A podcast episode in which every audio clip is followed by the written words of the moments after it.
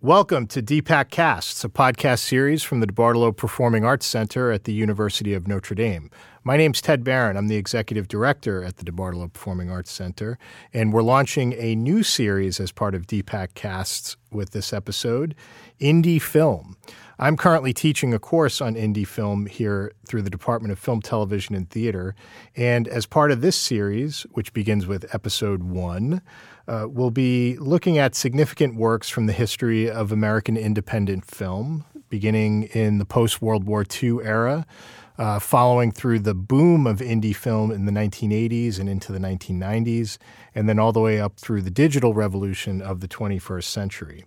Each week, I'm going to focus on a different film, discussing its production history, as well as some of the systems of distribution and exhibition, which provided alternatives to the ever-dominant Hollywood machine. We're also going to touch on questions of race and identity, as indie film is a great place where we see more women, LGBTQ filmmakers, people of color afforded the opportunity to have their stories seen and heard. It's a really great collection of films, and hopefully this will give you some inspiration to seek out some of the works that we're going to be discussing. So I said that we'd be discussing one film a week, but we're going to actually start off with a 2-for-1 special with two significant films from the early phase of indie film history. Little Fugitive, which is a 1953 film co-directed by Morris Engel, Ruth Orkin, and Ray Ashley, and John Cassavetes' 1959 film Shadows. So we'll start with Little Fugitive. And to get to Little Fugitive, it's important to kind of consider the roots of this film, which is the Workers Film and Photo League, which was a collective of photographers, filmmakers, and other activists who were based in New York in the 1930s. And they were very much interested in kind of documenting kind of the struggles of life in the city at the time, largely made up of Jewish immigrant filmmakers and photographers who focused very intently on the experiences of African Americans in the city. And within that evolution of the Film and Photo League, we see a kind of tension that builds up between filmmakers who wanted to document kind of as directly as possible the experiences that they would bear witness to, versus those who were interested in more kind of taking a more creative approach and trying to use elements of storytelling to kind of give life to people's experiences so that they could be more engaging and be more effective in connecting with viewers and audiences. Morris Engel was one of the photographers associated with the later version of the Photo League, although he had always been interested in filmmaking. He and Ruth Orkin were both very accomplished as photographers. Engel had developed his skills shooting during World War II. Ruth Orkin's probably best known for her photograph An American Girl in Italy, which is a photograph of an American woman walking down a street in Italy while she's being catcalled by a group of men who've in various locations along the street. It's a photograph that's gotten a lot of attention because of the seemingly spontaneous moment that Orkin captured, although she later revealed that the whole thing was staged in order to kind of capture the image that she had hoped to create. Orkin and Engel met at a Photo League lecture in 1947. They were later married in 1952, and it was while Morris Engel was developing a new film project, which ultimately became the film Little Fugitive. So Little Fugitive Engel was among his many influences were Italian neorealism. And what he found in the Italian neorealist film movement was just a sense of spontaneity in the way that it was able to capture the lives of Italians at that moment at the end of World War II, when people were facing great hardship, but also trying to find ways to rebuild after the war. And so he tried to kind of take a similar approach to what he saw in those films when he started to plot out the idea of the ideas that are reflected in Little Fugitive. So the story of the film, it centers on two brothers who are left home alone by their mother when she reveals to them that that her own mother, their grandmother, is sick and she needs to go care for them. Now, this is early 1950s New York City. These are two boys who are being cared for by a single mother. This is not a family of means by any stretch. And essentially, these kids are left to kind of take care of themselves. Well, Lenny, who's the older of the two boys, wants nothing to do with his younger brother, and in fact, recognizes that his younger brother is kind of cramping his style with his friend group. So Lenny and his friends concoct a scheme to trick Joey into thinking that he's done something unthinkable. And I won't reveal what it is because I think it's a kind of compelling moment within the film. But it causes such a strong reaction within Joey, who's played by Richie Andrusco, that he decides that his only hope is to run away to Coney Island and see if he can kind of find a life for himself at Coney Island. From there, there's not a lot of plotting to the film. There's very little dialogue. The script for the film was actually fairly minimal, partly out of practicality, recognizing that the actors within the film had never performed before cameras, and so they wanted to kind of think about ways to make their performances as natural as possible. So one way to do that is to take out any dialogue. Not that there's no dialogue, but it's just it's quite minimal.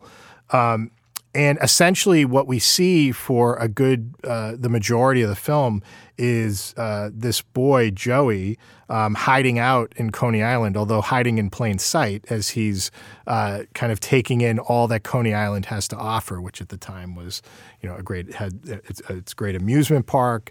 We see carnival games that Joey gets to play. He indulges in cotton candy as well as other, amusement park treats, really having a great time while he's kind of processing something very, very traumatic in his life. But what's interesting is how the film kind of follows this experience and the techniques that are used, not only with the film's minimal scripting, but the fact that they used a particular shooting technique that allowed Joey to really kind of run wild and have a great time doing so. So the film, it's shot on location in Brooklyn. One of the techniques that they borrowed from the Italian neorealists was to use non-sync sound recording. So all of any of the dialogue that we do hear in the film, and as noted, it's fairly minimal, was recorded in post-production. So it's non-sync sound recording. And the film also is noted for its incredible technical innovations because one of the things that Engel wanted was to be able to sort of follow Joey around without kind of intruding on his experiences. So he consulted with a friend, Charles Woodruff, who helped to develop a portable 35-millimeter camera so that he could essentially carry the camera around while Joey was sort of running through the park. This is essentially a prototype of what we now know as the Steadicam, and it allows Engel to really capture some just wonderful moments, not only of Joey but of the sort of other people that are in the park who were regular park goers. They didn't close down the park for this film shoot. They essentially filmed while people were while other people were having a day of entertainment at the park. So this combination of formal innovation and loose, spontaneous storytelling ultimately proved to be highly influential. Filmmakers like Martin Scorsese have talked about the film in terms of its very honest depiction of life in New York, a New York that he recognized very directly in the film as opposed to a sort of Hollywood vision of New York. François Truffaut declared that our New Wave, as in the French New Wave, would never have come into being if it hadn't been for the young American Morris Engel. The great French film critic André Bazin praised this work as well. But what's interesting is the impact that Engel and Orkin's work had on practitioners of documentary film, in particular the direct cinema movement, which was the sort of American wing of the development of cinema verite in documentary practice in the 1960s. If you're interested in documentary film, I encourage you to go back and listen to our last series on Deepak Kass's documentary Fact or Fiction, where we touch upon some of the work of the direct cinema filmmakers. But among them were Albert Maysles and D.A. Pennebaker, for whom Engel demonstrated this new camera. And they sort of took the ideas that Engel had accomplished with this camera to design a 16mm camera that would also be portable, but with their intention was to make sure that there was an opportunity to record sync sound, since that was always an important aspect of those productions. Richard Leacock, who's also associated with the direct cinema practitioners, went on to write about Engel's film work. So after Little Fugitive, Engel and Orkin had a fairly limited film career. The two collaborated on their next film, Lollipops and Lovers, and then Engel's third film he made on his own, a film titled Weddings and Babies. And it was this film that really impressed Leacock, who said that he was wowed by the fact that the camera was able to go anywhere with a minimum of preparation and delay, techniques that would also be incorporated into this emergence of cinema verite in documentary in the 1960s. Another person who cited the influence of Little Fugitive was the person who's often called the godfather of independent cinema, and that's John Cassavetes. By the late 1950s, John Cassavetes was a reasonably successful film and television actor. He had just appeared in a leading role in the film Edge of the City. But he was interested but becoming increasingly frustrated with the process of production and the constraints of Hollywood film production. So he sought out opportunities to make films on his own. So using his own money, Cassavetes began shooting a new project in 1957, which ultimately took another 2 years to complete. The film, Shadows, centers on the lives of three African-American siblings facing challenges in life and love among this really interesting group of New York City hipsters circa 1957 to 59, depending on when the scenes were recorded. So among the siblings are Hugh, who's a struggling jazz musician, and he's desperate to move beyond the burlesque circuit, which is seen as kind of lowbrow, and become and really be thought of as more of a serious musician. His brother Benny, who's also a less ambitious musician, spends his nights trying to meet girls in bars with a group of his friends, but also seems to be struggling with trying to find meaning in his life. And then their younger sister, Leila, is a would-be writer whose life becomes complicated when one of her would-be suitors mistakes her racial identity as white. And this is part of the drama of the film is, you have the character of Hugh, who's more dark-skinned, Benny, who's because of the black and white cinematography, it's unclear whether he's light-skinned or not. Leila is clearly identified as a more light-skinned member of the family, and enough so that she could be mistaken as white instead of black. Which causes its own kind of dramatic tensions. Now, these narrative threads could make for really compelling melodrama if Cassavetes wanted to go that route, but he takes more of an observational approach, also kind of akin to the neorealist traditions. Cassavetes loved neorealism and found a lot of inspiration in filmmakers like De Sica and Rossellini. However, it would be a mistake if you tried to classify this film as realist, despite the fact that it has this reputation of being this very kind of slice of life movie shot on the streets of New York. It actually uses a lot of sound stages for many of the key scenes within the film. But more importantly is the stylistic elements of the film, which includes the shooting technique and the acting styles of the film.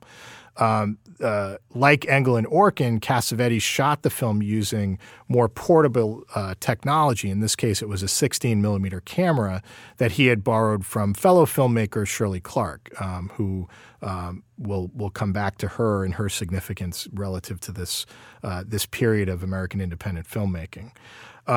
Cassavetes, so this 16mm camera that he borrowed from Clark allowed him to kind of work with the actors and shoot them in ways that, again, kind of suggested more of a kind of spontaneous experience.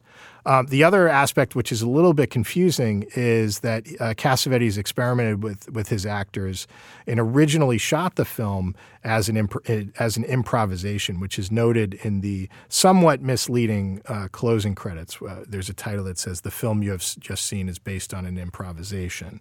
But the fact is that improvised version of the film was something that Cassavetes wasn't totally happy with. And although he did print it and briefly release the film, he decided that he wanted to go back and reshoot it, despite the fact that people like Jonas Mekas, another key figure of this era of independent filmmaking, who was a filmmaker in his own right and also a curator and critic, praised the film.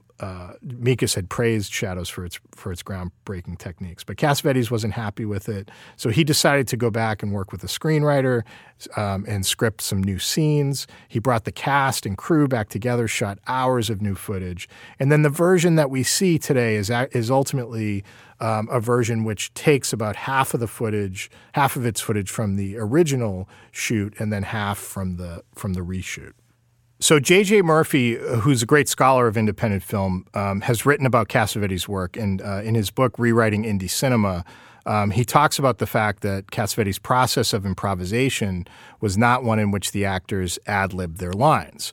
So the misconception about improv is that a director maybe gives the actors a kind of a sketch of an idea, and then the actors sort of work their way through the scene by making up lines as they go along.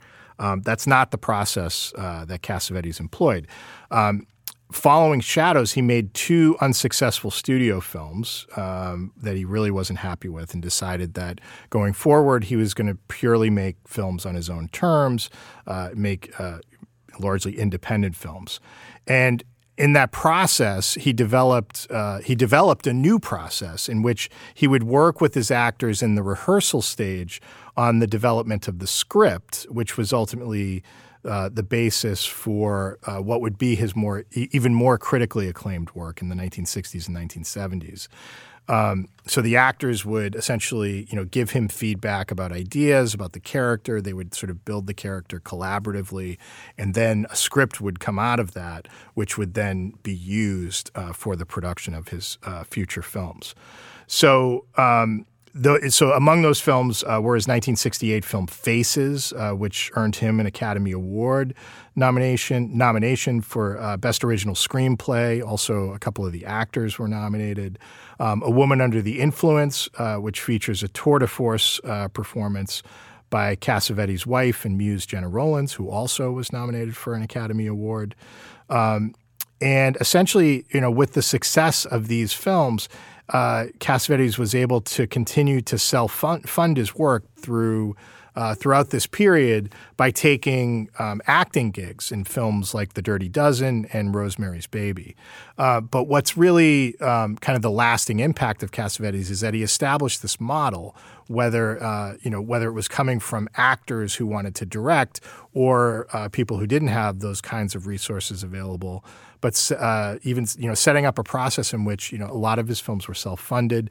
Those later films He would be shot at his home in Los Angeles. So you can see, if you follow Cassavetes' work, you can see some consistencies, not only in terms of the troupe of actors that he works with, but also that familiar house that's used as the setting for a lot of his work. And just suggests some new possibilities for what can be accomplished in what Cassavetes had hoped to achieve, which was just to make a series of films, as he would say, about love. Cassavetes' work and Morris Engel and Ruth Orkin's work are among the influences which spur a kind of new movement of cinema that's based in New York in the early 1960s. The New American Cinema Group, which was actually founded in 1960 by, among others, Jonas Mekas, who I referenced as the critic who praised the early version of Shadows, Shirley Clark, who we also talked about in our last podcast series, Documentary Fact or Fiction. Peter Bogdanovich was kind of part of the early discussions around what became the New American Cinema Group.